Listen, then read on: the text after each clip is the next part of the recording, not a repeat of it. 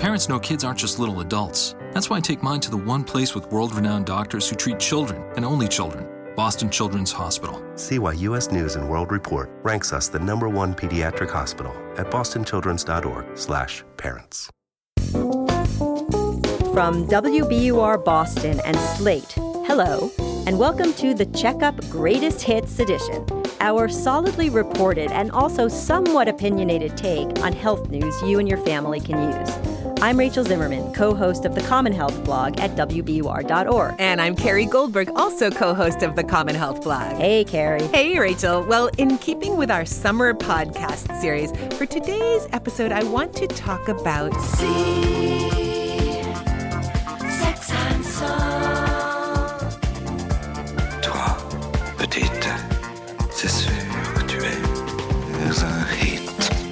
Well, Carey, after hearing Serge Gainsbourg, how was that? That was good. Good. I kind of feel like we need to take a shower. but okay, we can talk about sex now. Uh, good, but let's not just talk about it. Let's have a sexual reality check, okay? Absolutely. So here's Emily Nagoski reading from her new book about the science of female sexual desire, titled Come As You Are. The day you were born, the world had a choice about what to teach you about your body. It could have taught you to live with confidence and joy inside your body. It could have taught you that your body and your sexuality are beautiful gifts. But instead, the world taught you to feel critical of and dissatisfied with your sexuality and your body. You were taught to value and expect something from your sexuality that does not match what your sexuality actually is. You were told a story about what would happen in your sexual life, and that story was false. You were lied to. So, Carey, I think all of us as adults realize that our idealized version of sex doesn't always correspond to reality. Or at all. Right. But what does Emily Nagoski really mean when she says we're being lied to? I'd like to hear some more about that. Okay, we will, and we'll also talk about the possibility of great sex after 70. But first, let's bust some sexual myths about men. Sexual myths about men. Wow, there's so many. Uh, but I'm thinking those mostly revolve around matters of penis dimension.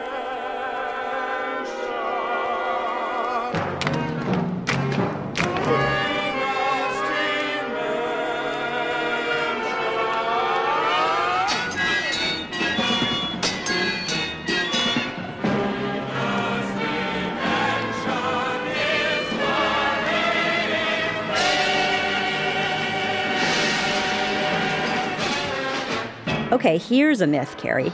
You can tell how big a man's penis is by how big his hands or feet are. Right, so that's a total urban legend. There's a weak correlation with height, but that's it, according to the biggest study yet on men's penis size. So, how big is it, Carey?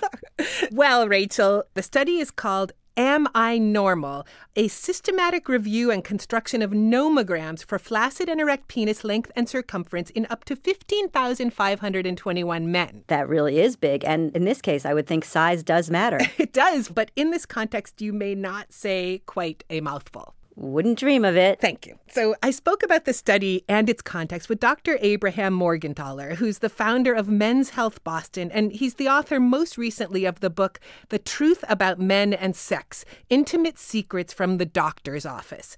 And I confess, I had to start by asking why penis size is, for many men, forgive me, such a big thing. Well, it actually, in the end, comes down to does the man think that he is large enough, or let's substitute manly enough?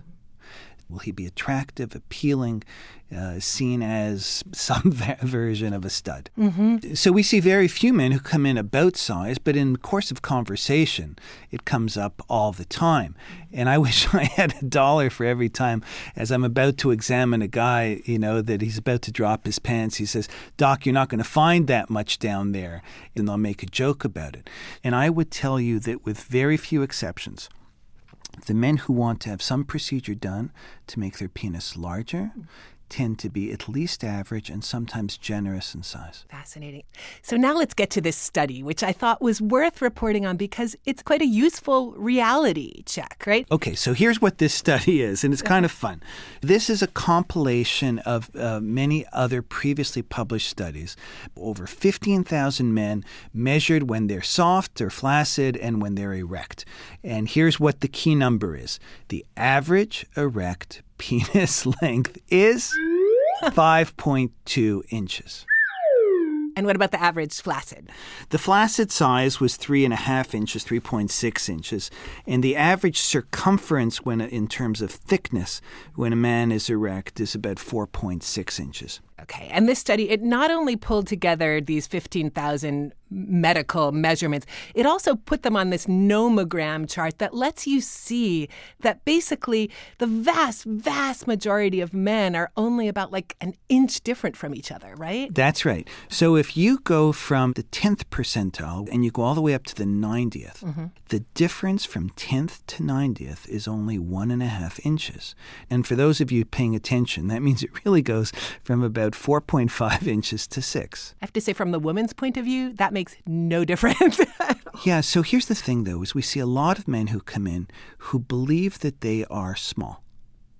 And part of the reason now is especially is because of porn that we find on the internet. I could so have guessed that. And so we see these men who are, uh, let's call them rare.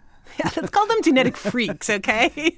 They are. They're anatomic um, Outliers. outliers. It's a nice way to do it. But men see that, especially young men, and they think, oh my God, I don't match up. Right. Because they've Yeah. seen it with their own eyes. Yeah. So, you know, we like to say, and I think it's true, that, that the most important and the biggest sex organ is the brain. Yes. That what sexuality is about is really about their ability to connect, uh, to be uh, able to sort of give and sense what's going on with their partner. There's some give and take. There's a little bit of fantasy stuff, and and and to get connected with what sexuality really is, which in my mind is a form of madness. How do you mean? Well, it's not rational. Right? Sex is controlled by the deep reptilian part of our brain. We share this with every animal. If we didn't have sex drive, there would be no human beings.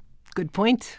Every animal has what's called sexual behaviors that they do, both male and female, and we connect. And so with sexuality, it's a break in the fabric of normal lives. And yet, it is a part of who each of us really is. Right. We see people who are germ phobic in life who won't touch a door handle without wiping it off, who in the middle of sex are skin on skin, sweat on sweat. You know, we see men or women who are um, captains of industry, everybody bows to them, and yet in the middle of sex, well, maybe they like to be controlled a little bit. Mr. Grey will see you now. I exercise control in all things, Miss Steele. It must be really boring.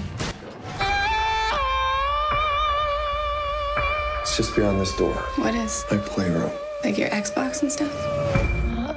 Needless to say, that's a clip from the movie version of Fifty Shades of Grey. Which I didn't go to see because somebody asked me, How would you feel if your daughter were dating Christian Grey? And that totally wrecked the whole thing for me. I read the book and the sex was okay. It was the writing that totally turned me off. I know what you mean. So, back to the question you asked much earlier How are we women lied to about sex? Right. When it comes to sex, men and women are both lied to, and we're all just trying to play out this crazy fantasy of how things ought to be, which is so far from how things actually are, right? Anyone in a long term relationship or a marriage knows that. Right, right, right. And from the women's point of view, that's kind of the point of Emily Nagoski's book, Come As You Are The Surprising New Science That Will Transform Your Sex Life. So I asked Emily your question How have women been lied to? the model of sexuality that all of us are given is the one that comes from the expectation of how male bodies work. Mostly because for so long, men were the scientists and the medical providers. They just sort of assumed that the way a man works is how women are supposed to work. So the extent to which a person in a female body does not match a person in a male body is the extent to which they have failed to be sexual people. And what are the ways that we're likeliest not to match? So there's two ways in particular. The first is in what's called arousal non-concordance. For men, there's a 50% overlap between what his genitals are doing and how turned on he feels. For women, there's about a 10% overlap between what her genitals are doing and how aroused she feels. And most of the time, that's because women's genitals tend to respond to sort of anything. It's like a just in case sort of genital response. Mm-hmm. It doesn't mean that she wants or likes what's happening, it just means it's sexually relevant. So, arousal non-concordance basically what you're saying is if you're a woman and you're having genital response, you're having wetness, you're having blood flow, mm-hmm. that doesn't mean that in your head you're necessarily turned on. Right. And it's not a problem. It's just that the way female bodies work is not identical to the way male bodies work, and that's okay. Okay. And what's another big one where men and women don't match? Desire. The model we're given is that desire should be spontaneous. It occurs out of the blue. You have one stray sexy thought, and suddenly your engine is revving, and you're thinking to yourself, oh, I would like to go find someone to hook up with. you're rubbing your hands, which yeah. is too bad people can't see. yes. no. Sorry. And there's this other way of experiencing desire called responsive desire, where you're sitting there reading a magazine or flipping through channels, and your partner comes over and starts kissing your neck or caressing your arm, and every cell in your body goes, Oh, right, that's a really good idea. But it doesn't occur spontaneously and out of the blue, it emerges in response to arousal instead of the desire coming before the arousal. And that kind of connects, it seems to me, to these wonderful concepts that you put forward of having a sexual accelerator mm-hmm. and sexual brakes. Right. We're all sort of used to thinking about the idea of having sexually relevant stimuli happening in your life, and that hits the accelerator, right? Mm-hmm. And that sends a signal that says, go. And at the same time that that's happening, in parallel, there is a brake that notices all the very good reasons not to be turned on right now. So you're in, in public. the middle of a business meeting, mm-hmm. or you're not totally sure you trust your partner, or there's risk of unwanted pregnancy or STI transmission, or you feel critical about your own body, or you have a history where sex was used as a weapon against you. All of those things can keep the brakes hit. And it almost doesn't matter how much you hit the gas pedal. If the brake is on, you're still not going to go anywhere. Mm-hmm. So, most of the time when people experience sexual difficulties, it's not because of a lack of stimulation to the gas pedal, it's because there's too much stimulation to the brake. Mm-hmm. It's normal to experience ambivalence around sexual desire. Something can both hit the gas pedal and the brake at the same time. So if you want something and are having trouble getting yourself there, that's normal and natural. Identifying the stuff that hits your brakes and learning to change your context so that you can remove those things from hitting your brake is a completely different approach to changing your sexual functioning from what we thought of before. The usual advice is lingerie and role play and glass of wine. Sexy stories and a glass of wine. Actually, a glass of wine is a thing that lifts the brakes. One drink ah, is disinhibiting. Yeah. yeah. Uh-huh. Which is why people give the advice of have a glass of wine. Um, but if people are having that level of distress, then one glass of wine isn't going to be enough to make a significant difference. Hmm. So, Emily Nagoski's basically saying that we have a whole bunch of false expectations, and they get in the way of enjoying our sex lives to the max. Yes. And she says we all have very individual responses in sex. But I asked her if we try to get more general, what would be more correct expectations? Here's what she said Sex is most satisfying for most women in a context that is low stress, high trust, high affection, and explicitly erotic. Sounds good to me. That's what works for most women, right? It's not surprising. It doesn't. Right. It's not rocket science. But like, if you're not responding sexually, is your stress level high? Is your trust level low? Where's the affection in your relationship? And is it sexy yet? Right, right, right. right, right. Low stress, plenty of time, and a clean house are pretty damn sexy. Sexy indeed, Rachel. But let's just hold up there a minute and take a little time for a message from our sponsor. When our son broke his arm, we didn't think he needed special attention. I didn't when I broke mine. But it was easy to see a doctor at Boston Children's Hospital, so we went. They noticed the break was on its growth plate. That meant a little fracture could have been a lot more serious. Now we wouldn't take him anywhere else. No matter what it is, simple or not so simple. Because nothing's more important to us than getting our kid back to being a kid again. See why U.S. News and World Report ranks Boston Children's Hospital the number one pediatric hospital at bostonchildrens.org/parents.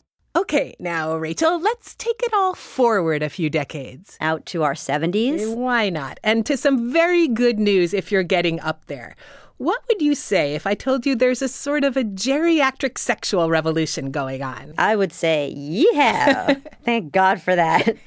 Actually, a, a, relative of mine who's in her 90s started dating a guy she met at the 92nd Street Y in New York, and he was 102. Wow. And she said to me, I'm really enjoying my 90s. Uh, I love that. I love that too. And what would you say if I told you that some 70 something women are having their best sex ever? I think I'd say, really? Yeah, I don't blame you. But I'm here to tell you a substantial minority of senior women, maybe about a fifth of them, do report very happy sex lives, whether with a partner or by themselves. There's a book by Iris Krasnow called Sex After that shares some of their stories, even tales of women having their first orgasms in their golden years. Now, that would certainly make it golden. even more golden than before. And that rings true to Dr. Aline Zoldbrod. She's a sex and couples therapist and author of the book Sex Smart How Your Childhood Shaped Your Sexual Life and What to Do About It. All these very long titles.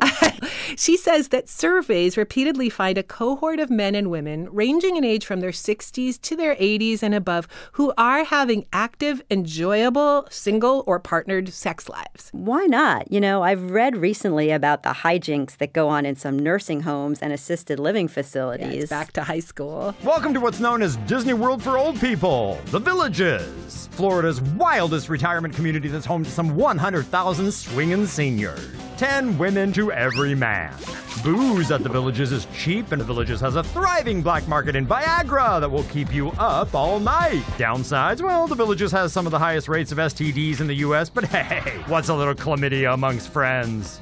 Perhaps a slight yuck factor here for some, but Maybe not. Well, I certainly don't dream of chlamydia and Viagra in my golden years. But I had to ask Aline Zoldbrod, as you said, Rachel, really? Is it really true? Best sex after 70, really? Yes, it is. This is a truth for a group of older women, according to the research. But I think it has lessons for all older women who want to maintain their sexuality and want to have some hope of having a romance in their older years. Mm-hmm. How big of a group? The statistics from an AARP study and a couple other studies seem to indicate that about 20% of older women are having really good sex. And we're talking about women in their 70s and 80s. 20%. Yeah. Wow.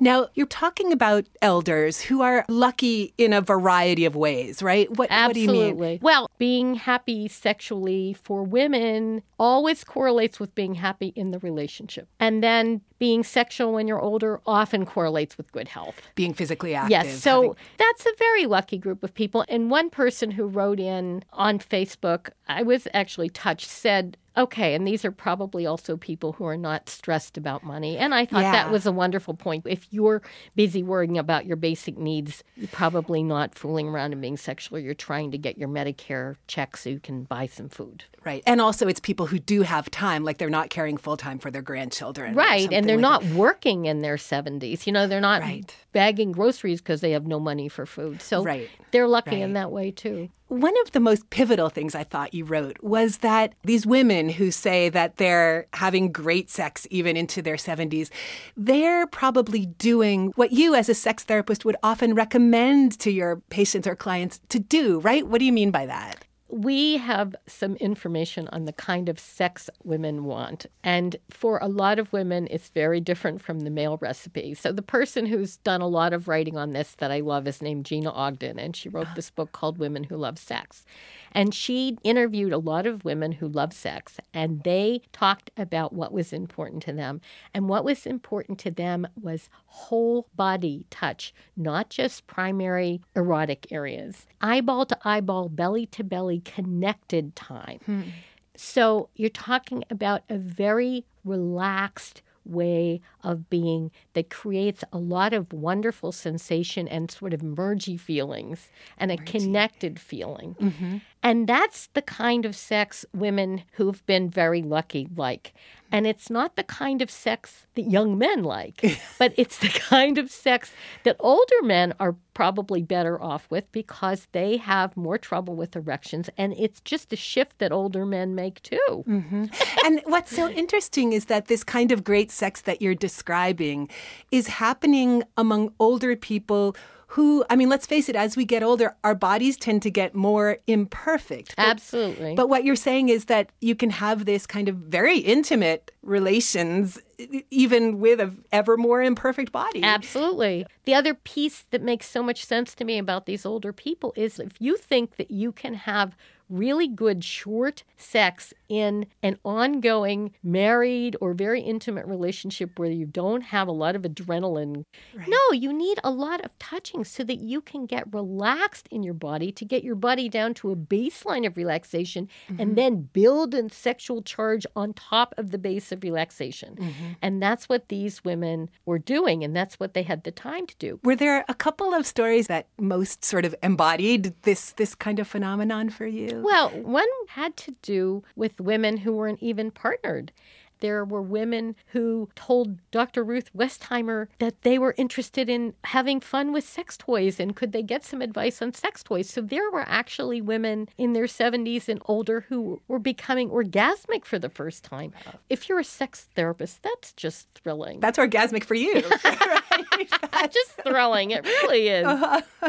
It's the geriatric sexual revolution. It right? totally is. Well, Carey, that gives me hope for the future. And maybe we can finally, after we get into our 70s, have our expectations aligned with reality. Yeah, it kind of makes me look forward to my 70s. Maybe I'll keep my AARP card the next time it comes in the mail instead of ripping it up. I know you keep throwing it away and they keep coming. So that's it for today. Join us next time when we discuss the most prevalent mental health disorder high anxiety whenever you're near. The Checkup is produced at WBUR Boston's NPR news station by George Hicks, who also composed and performed our theme music. The executive editor of WBUR Podcasts is Iris Adler. Andy Bowers and Joel Meyer run Slate Podcasts. I'm Rachel Zimmerman. And I'm Carey Goldberg. See you next time. See you, Carrie. See you, Rachel.